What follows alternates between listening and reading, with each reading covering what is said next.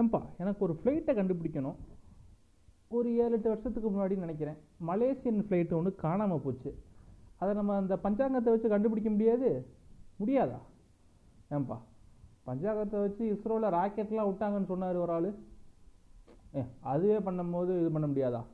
சரி அதை விடுங்க, அவர் ஏதாவது கழுவி ஊற்றிட்டு இருக்காங்க இப்போ. அதெல்லாம் தாண்டி நம்ம வந்த வேலைக்கு வருவோம். அதாவது ஒரு வெப்சீரியஸ் ஒன்று பார்த்தேன், சுழல் அப்படின்னு சொல்லிட்டு. போன வாரமே பார்க்க வேண்டியது என்னால் பார்க்க முடியல, சில வேலை பொழுக்காரணமாக நினச்சிட்டாங்கத்தான் அப்படின்னு நீங்கள் நினைக்கலாம்.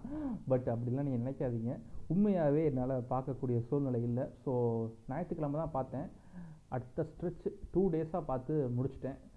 கடைசி இங்கே பார்த்தீங்கன்னா நைட்டு தான் பார்க்க ஆரம்பித்தேன், ஒரு 11 மணிக்கு பார்க்க ஆரம்பித்தேன். ஒரு 4 எபிசோட ஒரு 2-2:30க்கு முடித்தேன்னு நினைக்கிறேன். அதுக்கப்புறம் ரூமை விட்டு வெளியே வந்து பார்த்தா நாயகன் மீண்டும் வரான் அப்படின்னு கண்ணில் கருவளையத்தோடு வந்தது தான் மிச்சம். ஸோ அதுக்கப்புறம் திருப்பி காலையில் உட்காந்து வேலைகள்லேருந்து தாண்டி வெப்சீரிஸை பார்த்து முடித்தேன்.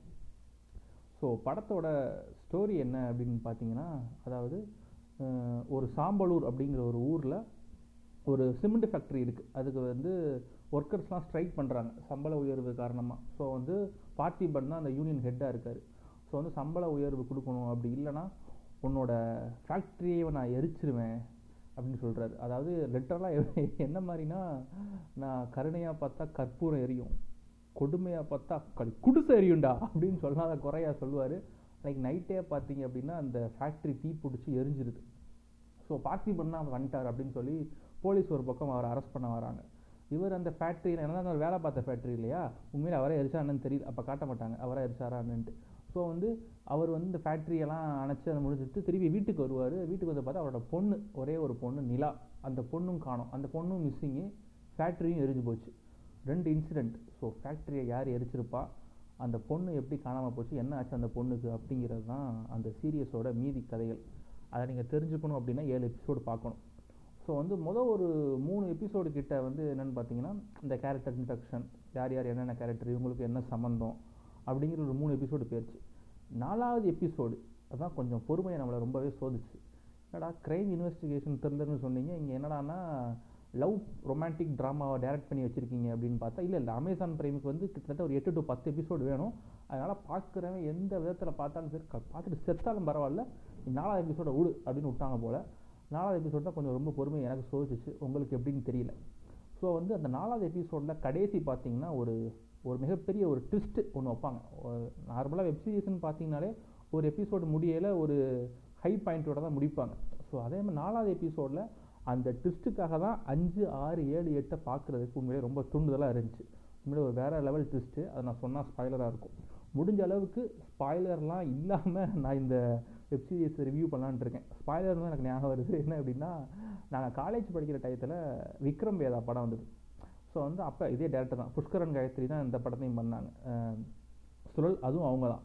ஸோ வந்து அப்போ என் ஃப்ரெண்டு வந்து விக்ரம் வேதா கதை ரொம்ப சப்புன்னு இருக்குடா அப்படின்னா, என்னடா கதை அப்படின்னா, நாங்கள் வந்து இன்றைக்கி நைட்டு அவன் படம் பார்க்க போகிறான் அப்படின்னா நாங்கள் காலையிலேயே சொல்லிட்டோம், மாதவன் கூட இருக்கிறவங்க தான் அவனோட வில்லைங்கன்னு சொல்லிட்டோம். அப்புறம் சப்பு இல்லாமல் இப்போ எப்படி இருக்கும், அவனுக்கு 2 அப்பு அப்படிங்கிற மாதிரி. அந்த ஸ்பாய்லரை வந்து ரிவீல் பண்ணுறதுல எனக்கு சின்ன அந்த காலேஜ் படிக்கிறதுல ஒரு மிகப்பெரிய ஆர்வம் இருந்துச்சு, எனக்கும் என் ஃப்ரெண்டுக்கும்.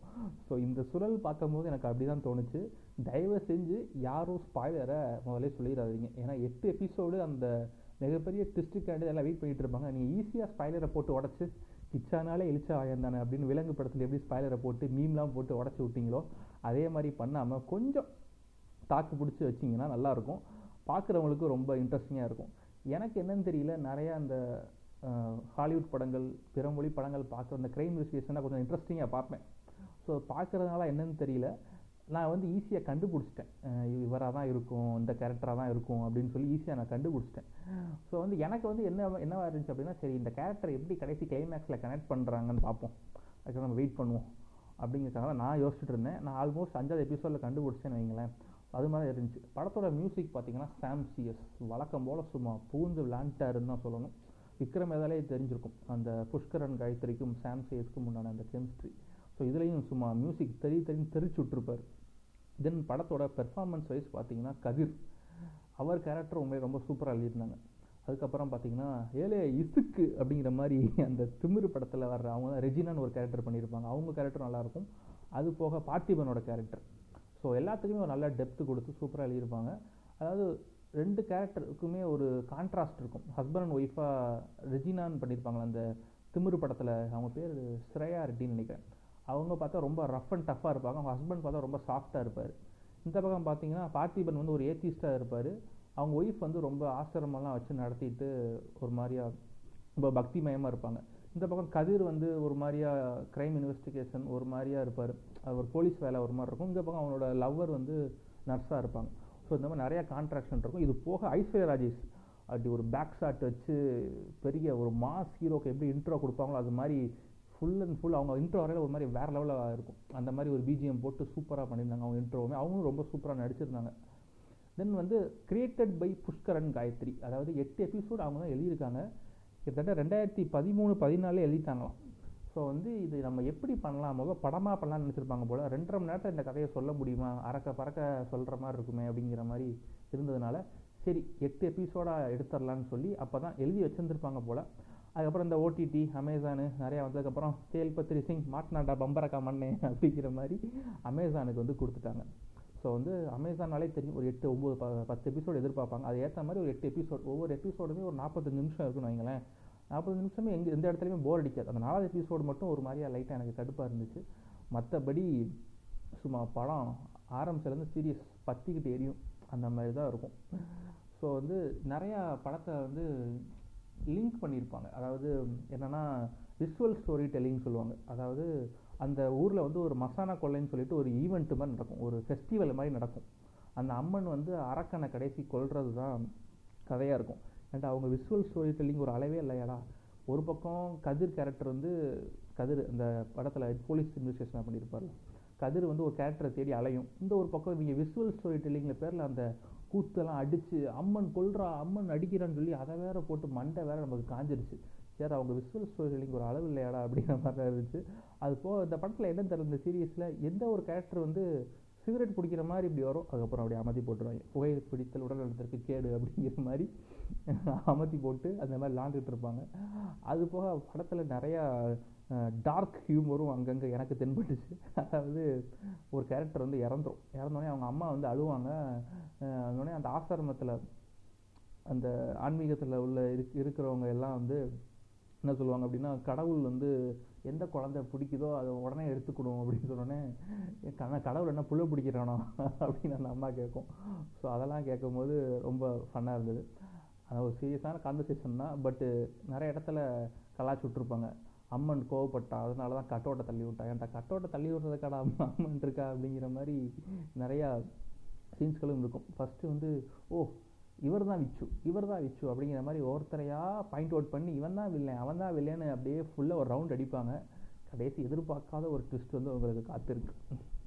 ஸோ அதுதான் ஒரு கம்ப்ளீட்டான ஒரு வெப்சீரிஸ் நீங்கள் பார்க்கணும். விலங்கு, நவம்பர் ஸ்டோரி அந்த வரிசைக்கு டஃப் கொடுக்குற மாதிரி ஒரு வெப்சீரிஸ்னால் கண்டிப்பாக இந்த சொல்லலை சொல்லி ஆகணும். ஏன்னா ஃபஸ்ட்டு 4 எபிசோடு வந்து ஒரு டேரக்டர், அடுத்த 4 எபிசோடு வந்து இன்னொரு டேரக்டர். ஸோ வந்து புஷ்கரன் காயத்ரி எந்த மாதிரி எழுதியிருக்காங்களோ அதுக்கு சூப்பராக ஈக்குவலாக ஸ்டேஜ் பண்ணி கொடுத்துருந்தாங்கன்னு தான் சொல்லணும். ஸோ கண்டிப்பாக பாருங்கள், அமேசான் ப்ரைமில் இருக்குது. ஸோ அடிக்கடி இந்த மீம்ஸு ஃபேஸ்புக்கில் அந்த ஸ்பாய்லர் போடுறதுக்குள்ளே பார்த்துருங்க. முடிஞ்ச அளவுக்கு ஸ்பாய்லர் இல்லாமல் சொல்லியிருக்கேன்னு நினைக்கிறேன். நீங்கள் வெப் சீரிஸ் பார்த்துட்டு கூட இந்த ரிவ்யூவை கேளுங்க, இல்லை நீங்கள் ஓவர் ரிவ்யூவாக சொல்லிடுங்க. நான் கேட்டுட்டு கூட பார்க்குறேன் அப்படின்னாலும் பரவாயில்ல, இதை கேட்டுட்டு கூட நீங்கள் வெப் சீரிஸை பார்க்கலாம். எந்த வித ஸ்பாய்லரும் இருக்காது. அடுத்து முக்கியமாக இந்த பிஹைண்ட் வுட்ஸுக்கு ஒன்று சொல்லி ஆகணும். யார் இந்த வெப் சீரிஸோட ஸ்பாய்லரோ, யார் அந்த படத்தோட வில்லனோ அவரையே கூப்பிட்டு இன்டர்வியூ எடுத்து சொல்லுங்கள் சார் இந்த படத்தில் நடிச்ச எக்ஸ்பீரியன்ஸ் எப்படி இருக்குன்னு கேட்டு அதை நீங்கள் பார்த்து தொலைச்சிட்டிங்கன்னா ஒன்றும் பிரயோஜனம் இல்லை. ஏன்னா எதுக்கு எடுத்தாலும் இப்போ பிஹைண்ட் வுட்ஸ் இன்டர்வியூ எடுக்க கிளம்பிடுறாங்க. அதாவது விஜய் சார் கார் ஓட்டிகிட்டு போனாரே, அது பக்கத்தில் ஒரு லாரி இருந்துச்சு, அவரை பற்றி நீங்கள் என்ன நினைக்கிறீங்க? அந்த லாரிக்காரை கூப்பிட்டு இன்டர்வியூ பண்ணுறது அந்த மாதிரி எதாவது பண்ணாமல். இப்போ சமீபத்தில் வேறு கேள்விப்பட்டேன், பிஹைண்ட் வுட்ஸ் ட்விட்டர் அக்கௌண்ட்டை எவனோ ஹேக் பண்ணிட்டானா, என்ன பிரச்சனைன்னு தெரியல. ஹேக் பண்ண அவனையும் கூப்பிட்டு கூட இன்டர்வியூ எடுக்கலாம். சொல்லுங்கள் எங்களோட ஹேக்கிங், என்னோட அக்கௌண்ட்டை ஹேக் பண்ண எக்ஸ்பீரியன்ஸ் உங்களுக்கு எப்படி இருக்குதுன்னு இன்டர்வியூ எடுத்தாலும் எடுக்கிறதுக்கு சிரமப்பட மாட்டாங்கன்னு நினைக்கிறேன். ஆச்சரியப்படுறதுக்கு இல்லை. ஸோ நடக்கிறது நடக்கட்டும். ட்விட்டர் ஃபேஸ்புக்கில் வேறு நிறையா வாதங்கள் ஓடிக்கிட்டு இருக்குது. என்னென்னா ஸ்மோக் பண்ணாதவன் சரக்கு அடிக்காதவன் கண்டிப்பாக பொம்பளை பொறிக்காக தான் இருப்பான்னு சொல்லி அதை டீ தோட்டத்துக்கும் ஸ்மோக் பண்ணுறவங்களுக்கும் வருவார். ஒருத்தன் வேறு ஒரு மீம் பார்த்தேன், அது ரொம்ப ரொம்ப ஃபன்னாக இருந்தது. என்ன மீம் அப்படின்னா, ப்ரோ தண்ணி அடிக்கிறது வந்து சப்பு ப்ரோ அப்படிமா. என்ன ப்ரோ சப்புன்னு சொல்கிறீங்க, தப்புன்னு தானே வரும் அப்படின்னு கேட்பான் இன்னொருத்தன். இல்லை ப்ரோ நான் கொஞ்சம் போதையில் இருந்தேன், அதான் மாற்றி அனுப்பிச்சிட்டேன் அப்படின்னு அவன் சொல்லுவான். ஐயோ ஐயோ, இந்த மாதிரி இன்டர்நெட் ஃபேஸ்புக் இன்ஸ்டாகிராமில் பல விதமான மீம்ஸ்கள்லாம் போய்கிட்டு இருக்கு. இதுக்கு நடுவில் இந்த ஸ்பாய்லரி எவனாவது போட்டு விட்டான்னா மொத்தமாக ஸ்பாய்லர் வெப் சீரிஸு. ஸோ அதுக்குள்ளே பார்த்துருங்க, அவ்வளோதான் சொல்கிறது. ஸோ பார்த்துருங்கன்னு கம்பல் பண்ணலை, நான் ஒன்றும் காசு வாங்கிட்டுலாம் ரிவ்யூ பண்ணலை, காசு வாங்கிட்டு பொம்மை விற்கலை, காசு வாங்கிட்டு இந்த எண்ணெயை தேய்ங்க அப்படிலாம் நான் சொல்லலை. ஸோ எனக்கு ஒரு இன்ட்ரெஸ்ட் இருக்குது, நீங்கள் எல்லாம் பார்த்துட்டு சந்தோஷமாக இருப்பீங்க, அதனால தான் சொன்னேன். ஃப்ரீயாக இருக்கவங்க கண்டிப்பாக பாருங்கள். Tata, bye bye, see you.